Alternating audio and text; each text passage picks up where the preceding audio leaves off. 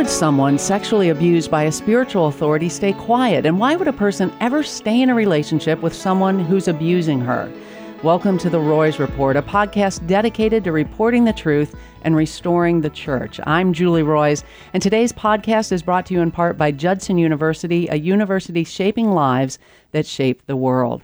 Well, today I'm going to be discussing a very sensitive subject, uh, yet sadly, a subject that recently has grabbed headlines, and that is sexual abuse in the church.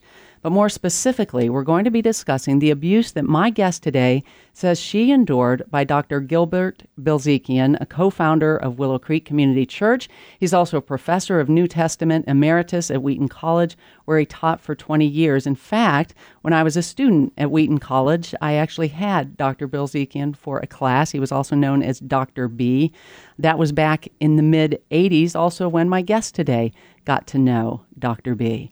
Now, I remember back then, he had a reputation for being a flirt. Everyone knew it. In fact, I reached out to my sister, who also was a student, and she texted me back and she said she remembers Dr. B. She remembers the saying that if you wanted an A, you sit in the front row and you wear a short skirt. Friends, this was at Wheaton College. This was at the Evangelical Flagship School, as a lot of people call it. But what everyone said was, oh, he's French. And somehow that excused his behavior. And I'll be honest, I was super naive back then. I never would have thought that a spiritual authority, a professor, a leader in the church, could ever prey on unsuspecting students or members of a congregation. That thought just would not have entered my mind. Yet that's what my guest today says Dr. B did to her. Her name is Ann Lindberg, and just a few days ago, Ann posted her story of abuse on Facebook, which started 35 years ago, and she reported to the church 10 years ago. Up until this week, there's been no public admission of any wrongdoing. Dr. B has continued to mentor and teach at Willow Creek. He was honored at the church's 40th anniversary celebration in 2015 as the living legend of Willow Creek until 2018. The cafe at Willow Creek was actually named Dr. B's, but wow, have things changed in a very short period of time. Just two days after Ann posted her account on Facebook, and then I and another blogger, Julie Ann, we reposted to our blogs.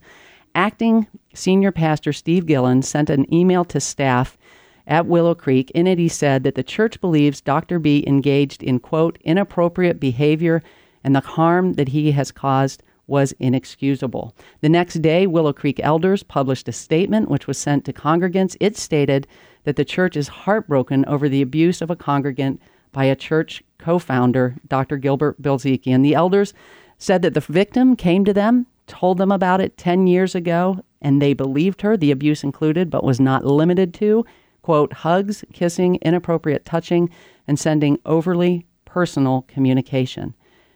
At that time, the church said it restricted Bilezikian from serving, but, quote, the restriction was not adequately communicated, resulting in Dr. Bilezikian serving and teaching in various capacities over the years. Wow. So, Ann, welcome and thank you so much for coming in. You must be exhausted after this week. Thank you, Julie. Um, this isn't a position I ever thought that I would find myself in. And um, I had to think about it a long time. And um, I didn't realize how much the secrets weighed on my conscience and on my health.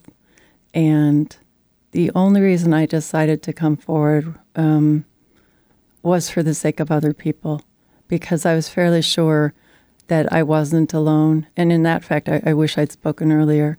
Um, but I'm here for the people who haven't had therapy since 1987. Mm. And I'm, I'm here for those who are still hurting and still broken and still afraid and afraid to tell anyone.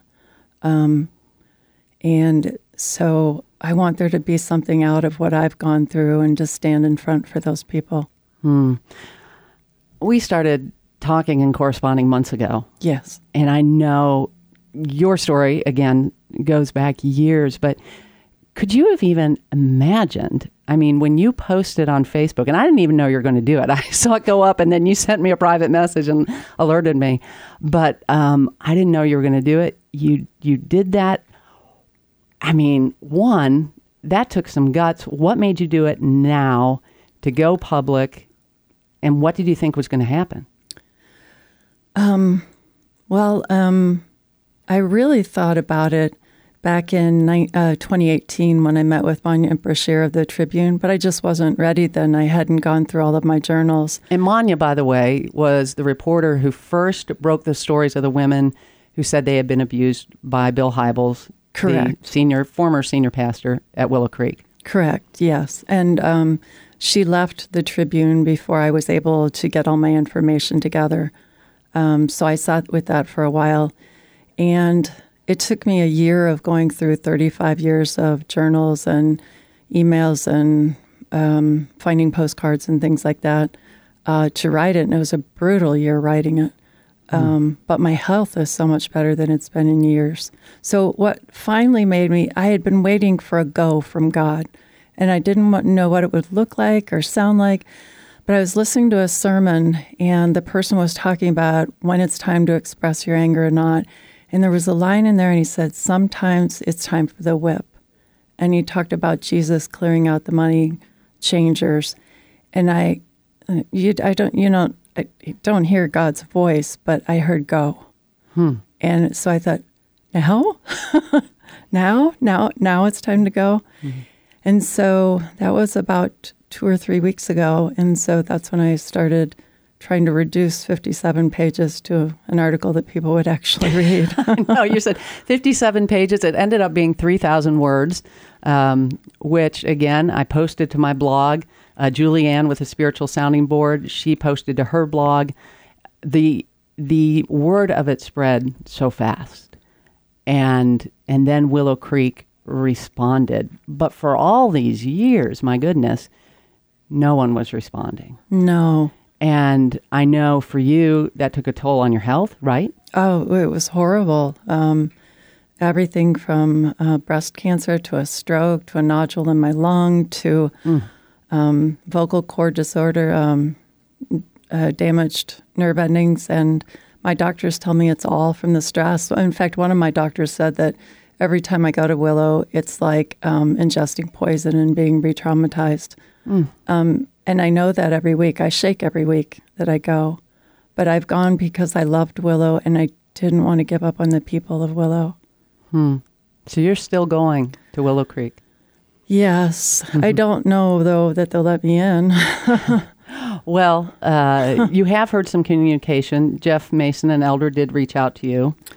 well, yes. Um, but And this was, which night was this? This was Tuesday night. He reached Tu- out right Tuesday before night, they yes. published their statement. And it was, um, he asked me a couple quick questions. I, I refused to do it except on a recorded phone call, so I called him back. But then he was ready to get off the phone, and I said, I have a couple questions for you. And so I wanted to know um, if it was finally, if Steve's response meant, and his calling me meant, that the victims who have already come forward about Bill Hybels would finally have their chance to speak at Willow. You meant Jeff, not Steve. I'm sorry, Jeff. Yeah. Yes, Jeff. And if Steve would finally have his day in, in to speak. and when you say Steve, you Steve mean Carter. Steve Pardon, Carter. Steve yeah. Carter, yes. a former pastor who resigned in 2018 over the way that Willow Creek handled the women, the victims of Bill Hybels. Correct. Yeah. So, so And- you confronted him for that. Yes, and the elder told me that um, they were thinking about that and considering that. And can I say what happened after that? Um, sure. Okay, well, I texted Steve Carter to say, guess what? Um, they said they're considering letting you speak. And he responded back saying that actually he had talked with the gentleman that morning and they had told him absolutely not. So I just felt disheartened get another phone call with being told something that apparently wasn't true again. And Steve's wife, Sarah, has tweeted. Uh, I She saved has. the tweet where she said they have spent $20,000 in legal fees trying to enta- disentangle themselves from the church without signing Yes, an an NDA, NDA. a non disclosure agreement, which a lot of employees at Willow have done just to get the severance because it's the only way they can, supposedly. I mean, this is the story uh, that they're telling. But good for you for for asking for that at least. Um, during that conversation, any apology? Well, he said, on behalf of the elder board, we're sorry for what happened to you. mm, that was pretty much it. No, not really an apology. Certainly not an I'm sorry. One of those vague apologies that Willow likes to do. Hmm. So, why did he call exactly?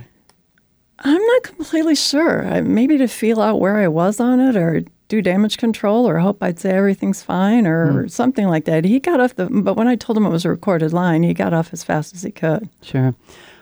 By the way, I've reached out to Jeff Mason, the elder board, Steve Gillen, the acting um, mm-hmm. senior pastor at Willow Creek. I've reached out to everybody that you named in your story. Mm-hmm. Some of them have responded. If you want to read Ann's story, I did post it, Julie Roys, R O Y S dot com. You can read the entire account. You can also read the stories as, they, as they've been breaking and the responses. Uh, I also reached out to Dr. Gilbert Bilezikian. At first, he said that he would meet with me and interview with me along with his wife. And then after the account came out that Willow Creek was saying they believed you, then he said he didn't want to meet anymore. And he retracted that, although he said he was postponing, I think, till end of February. But we'll, we'll see. And the offer's still open. I would be happy to talk to him. But what I'd like you to do is take us back. I know. Please. I, I didn't want to say everything. Uh, obviously, we can't recount no, no. everything that's happened in 35 years, but help people understand because I've talked to a lot of abuse victims, mm-hmm. and especially when they're victimized by a spiritual authority. How did you get drawn into this with Dr. B? How did it start, and what was it in you that drew you to him? Um, I'd already been through a tremendous amount of, bu- of abuse from early childhood on. And um, then on top of that, um, I had an engagement breakup. And we were I was attending a very small church with only a couple of hundred people.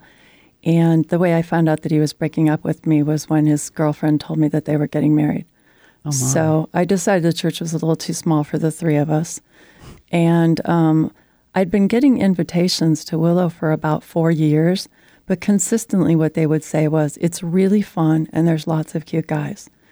And I thought those were terrible reasons for cha- uh, attending a church, so I didn't take them up.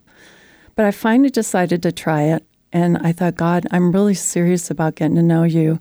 So I'm going to sit way up front um, where I can't see the cute guys and won't get distracted and where I can concentrate on you. And so that's how I picked fifth floor, fifth row aisle, as close to center as I could get because Lakeside didn't really have a center aisle. And I sat there consistently. And uh, starting late October, um, Dr. B preached a lot of the midweeks. And I think it was the very first week, if not the very first, the second one then, that I saw his eyes fix on me. And I, I thought, that's bizarre um, because I was under the mis, misapprehend, uh, mis, I didn't understand that you could see past the floodlights. Hmm. And so I thought, hmm, I can't imagine why anybody would be watching me, so it must be somebody behind me or anything else.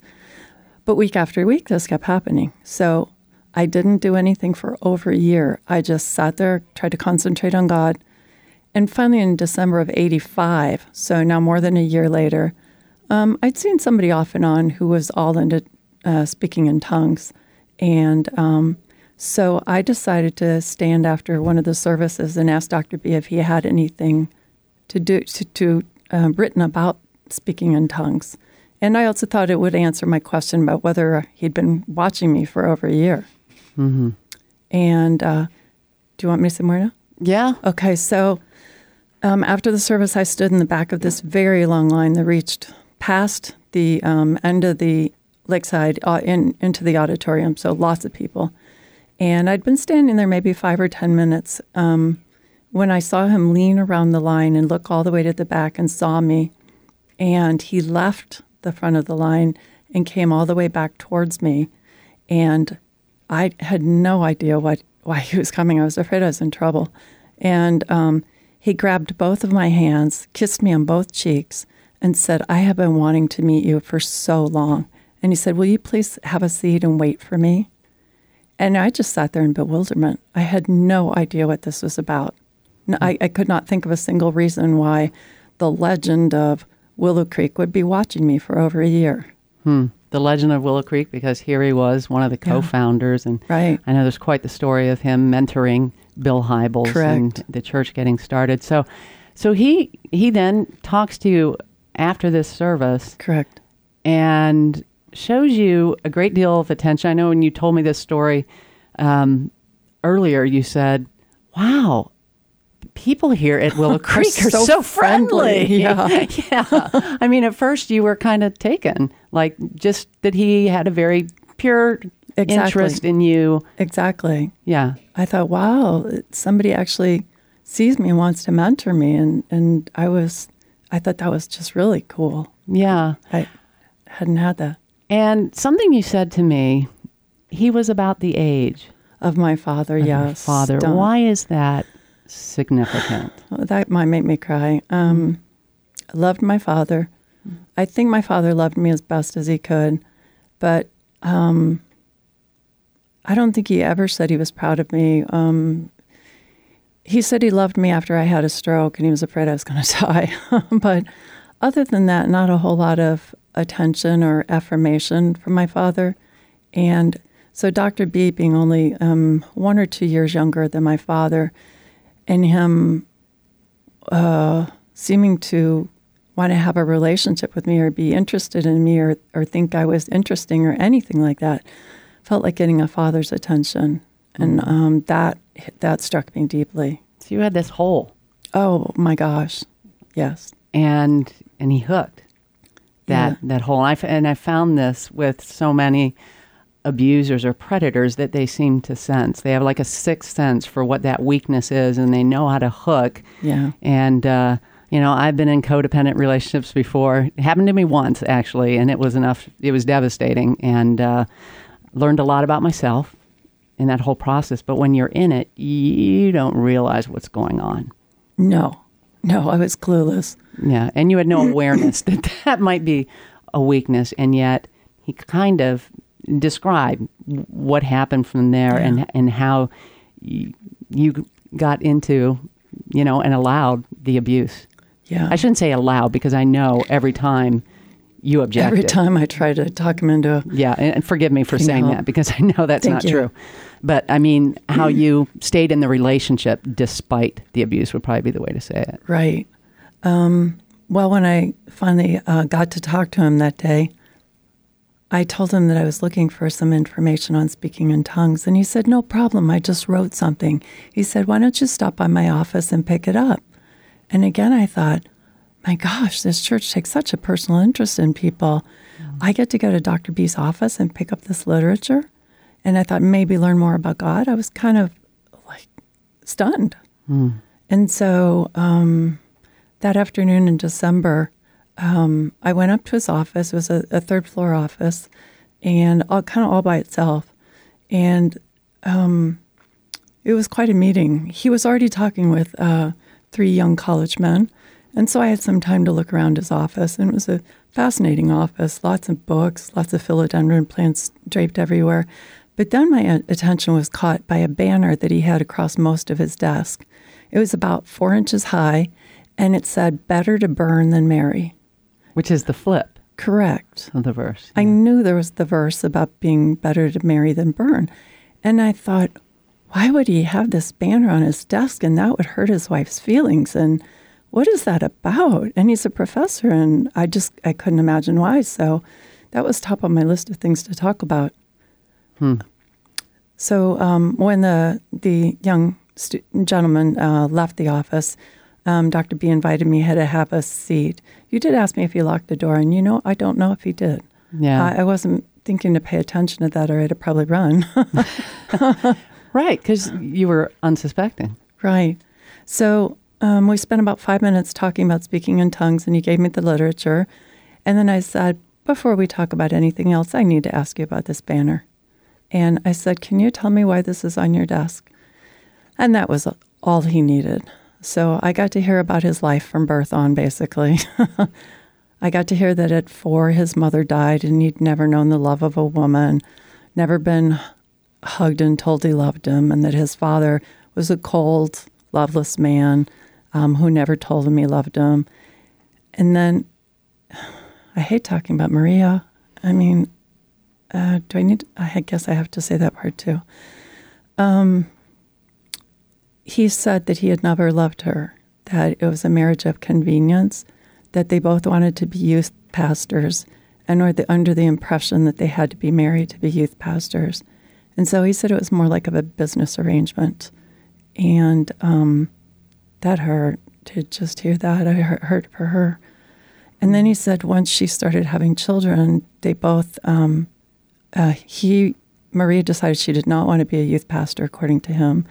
And he said um, he discovered that Maria was a cold, bitter, heartless person who didn't even love their children, and and that he wished he hadn't married her. And then he went on to um, say all kinds of things about me that he was he could see in me what this wonderful, empathetic, deep-hearted person I was, and um, uh, how he needed somebody like me around to continue doing ministry, as draining as it was, and all that.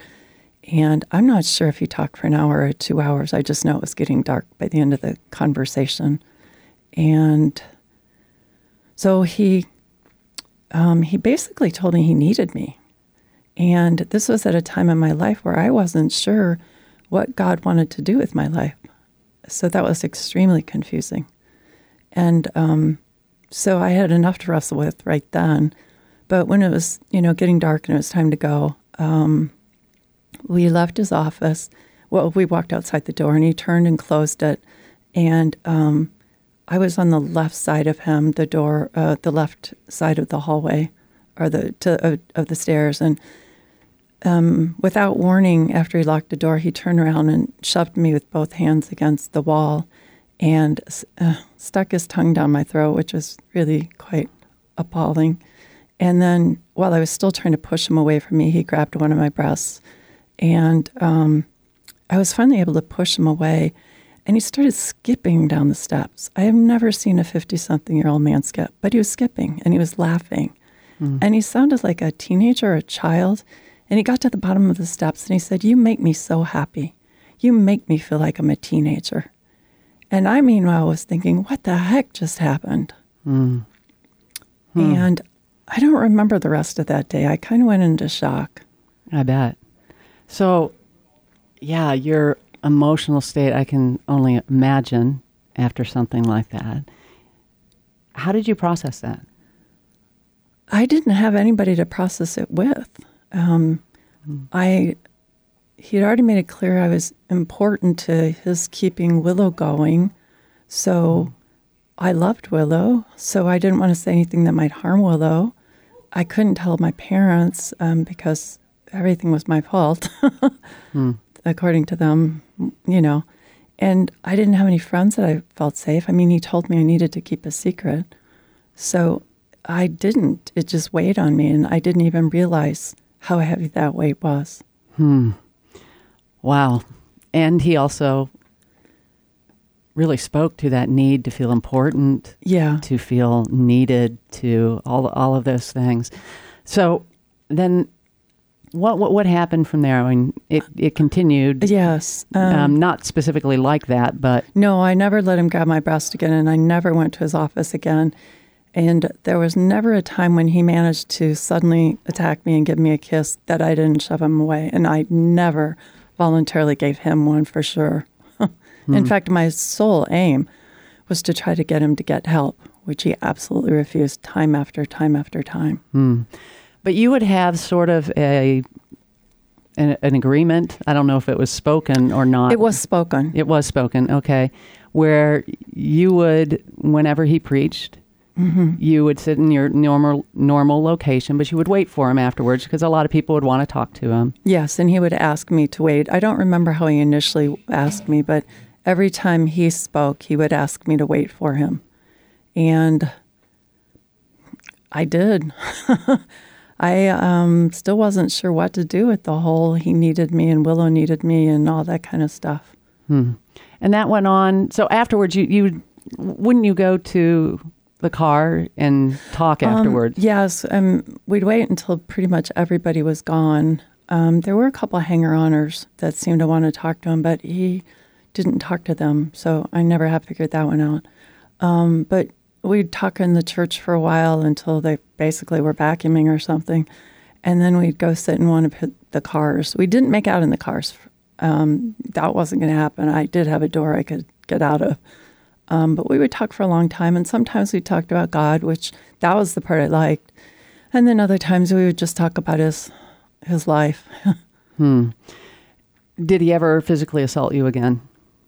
Well, it depends upon if you call grabbing somebody and kissing them when you didn't want it uh, assaulting. That would be. Um, I never yes. never allowed him to um, grab any other parts. Um, there were times that we took walks where we held hands or put arms around each other's waist, and the only reason I agreed to that was it it kept his hands tied up.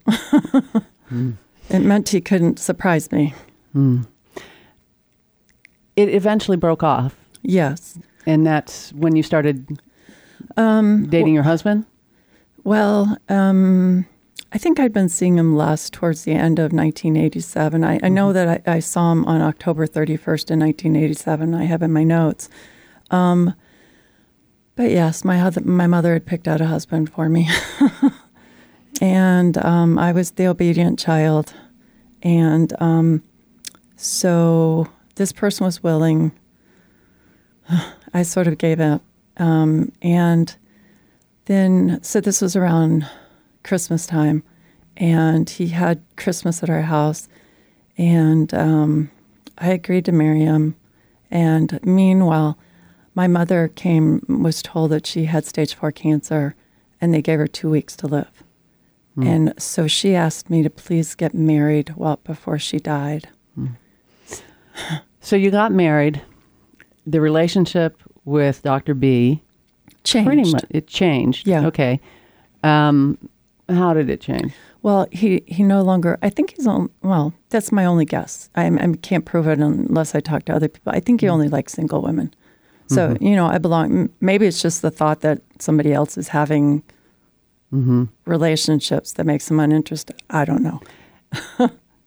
you must have been in a lot of conflict during the what was about two and a half years. Yeah, that this was going on, even though you're trying not to allow him physically to touch you. Yet there's an emotional affair going yeah. on, and you've got to feel bad as a as a believer. You know this is wrong. How, how did you explain what was going on inside? Um, you know, I was still, even though I grew up in the church, my church really didn't teach the Bible. They just taught little passages. And so, mm. in a lot of ways, I was still a baby believer and still trying to figure it out. And, you know, my parents had told me that I was an accident, not an accident of birth, but not mm. the child they wanted, and um, that I shouldn't exist. And so, I mean, I hate saying that if to, to my brothers, if you're listening. you had a sister who who died, died the right year ahead of me. Yes, yeah, and so, so, there was trauma in your family, and so I was the replacement child. on top of that, so I wasn't given that my mother said I was breathing somebody else's air that should mm. be there. Um, I wasn't sure if I had a purpose, and so I was trying to figure out what God wanted me to do with my life. I really didn't have a clue. I didn't know if I had gifts. I didn't know if I had anything to offer the world. And meanwhile, this person is telling me that he needs me for Willow to continue, mm. that if I stop seeing him, Willow will fall apart. And that I was the only person in the world that understood him. Everyone else had an agenda. They wanted to get close to a famous person. So mm. I kept asking God, is this what you want me to do? Is to just keep begging him for help? And I wasn't mature enough to know that no, God would have said no to that. Mm. So, um, so that was a lot of it. Was I, I kept saying, and he asked me to call him Gil. I would say, Gil, please get into marriage counseling. And he mm-hmm. would say, it's too late for me. And he'd say, and besides, I can't divorce her since she hasn't cheated on me, and I'd never be allowed to preach again mm. if I divorced her. Mm. And I'd say, please get into a men's group. And he'd say, I don't like men. And I'd say, please talk to Bill. And he said, Bill Hybels would never understand. Well, that part I've wondered about since then. Mm-hmm. Um, so there were all these reasons. Uh, and he would tell me how depressed he was and that I was the only cheerful spot in his life, and just hmm. on and on and on uh, to where I felt like I was in a cage and couldn't get out. Hmm. So you got married. Your first marriage ended in divorce. Yes. I know there's an episode in between where, um, after as you were getting the divorce, that Um, you say he reached out to you. Uh, My divorce was final. I'd been separated for a year and a half. My divorce was final um, January 18th, uh, 1998. And he called me on uh, New Year's Day to tell me that I was his hero um, for going through a divorce from a very abusive marriage and um, parenting myself, that he had the greatest of admiration for single mothers. And then 10 days after my um, divorce was final, um, I got a postcard from him from I forget which country. And so I guess I was single again. But I didn't ever allow him to uh, touch me except for the one time in 2004 where he kissed me on the cheek. So then there's a lot of years in between. Yeah. You marry your current husband, Mark, My, Uh-huh. the love of my life. and you begin getting counseling, getting healthier. Um, 2010, it was brutal. that's when you said, I'm going to tell the church. Tell me about that. Yeah. I spent 20 years before I told my first therapist. And then the second therapist I told, and she just went off the rails. She was so upset about it all. And so I started taking it more seriously and talking about it. So in 2010, I finally had the courage and I called and I asked Bill's assistant um, if I could talk to Bill. And she said no. And I said, This is a really important subject. Can I please talk to him? I want to keep it private. And she said no. And I actually liked this person. She was just following protocol. And then I asked if I might speak to an elder, and she said no. And I said, Look, this is about Dr. B, and I really wanted to stay private. And she said no. and, and so I was referred to the um, now infamous or famous um, elder response team, the ERT. And so we ended up having three different meetings that year in 2010 with uh, Scott Vaudrey and Chris Herda. And um, to say they were draining is an understatement. Um, I shook and cried through the whole thing. Um, I felt so shameful and wicked and just bad about myself. And they acted like they weren't hearing anything that was a big deal. And so that just made it worse, was just Chris, not so much. Chris Hurd is, is a kind person, but Scott's eyes devoid of any of emotion. Um, and I didn't really get the feeling they took me seriously. And at the end, um, Scott Vaudrey kind of shuffled his papers, whatever, and, and said, Well, you know, since this didn't go to sex, um, this doesn't need to go any farther. And uh, me, with my um, everything's my fault mentality, thought that meant that that week they weren't going to kick me out of Willow. You expected to get kicked out. Yes, I thought they meant me, and that they'd let me stay because it didn't go to sex. So hmm. every week for the You must ne- have felt so much shame. it was awful. So every week for until we talked to Chris again, I would shake coming into the church. I still shake actually when I got there, hmm. um, because I never knew would this be the week they would kick me out? Would this be the week that they told me I was a terrible, horrible person and get rid of me? Hmm. Um, so it, it definitely started um, affecting my health badly. Um, in 2010, I spent a lot of the year in bed with many doctors. In 2011, I had breast cancer. And um, At that meeting, yeah, did they communicate to you that there would be a restriction put on Dr. B? Um, yes. uh, Um, my husband helped with this asking, and, and we wanted to know. I wanted to make sure Bill Hybels heard about this, and I wanted to know what his response was. And um, I wanted to make sure the elders were told.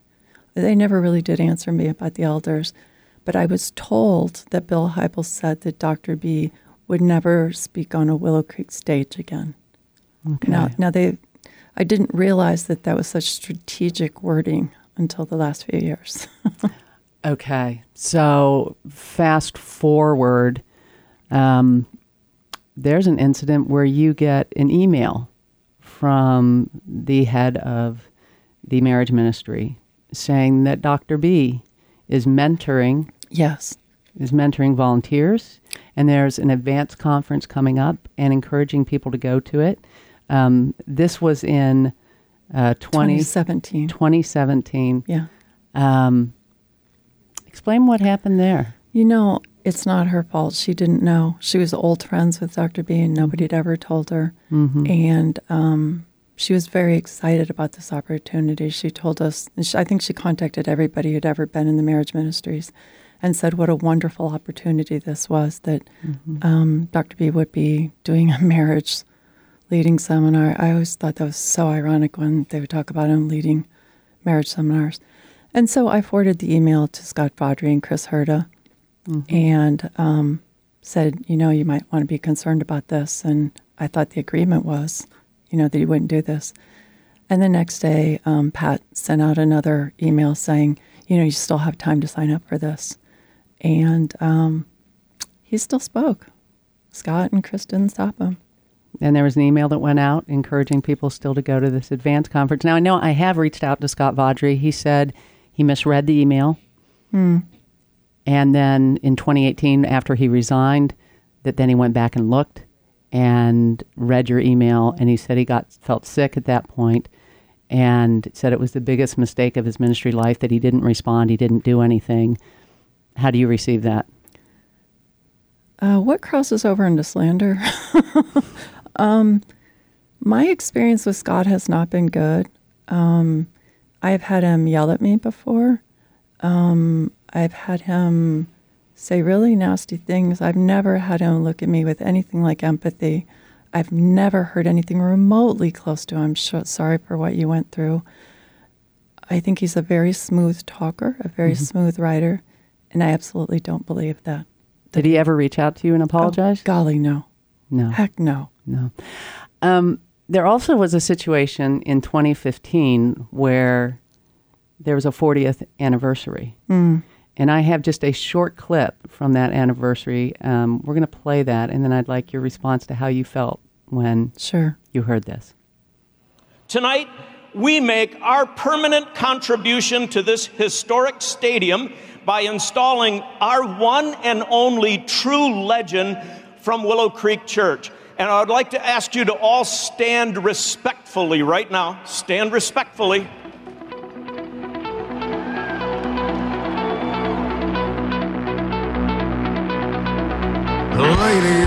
And gentlemen, hailing from Paris, France, standing five foot seven and weighing 170 pounds, former president of Haigazian College in Beirut, Lebanon, professor at Wheaton College and Trinity University, earning his bachelor's degree from the University of Paris, his graduate degree from Gordon Conwell Theological Seminary, and his doctorate from Boston University.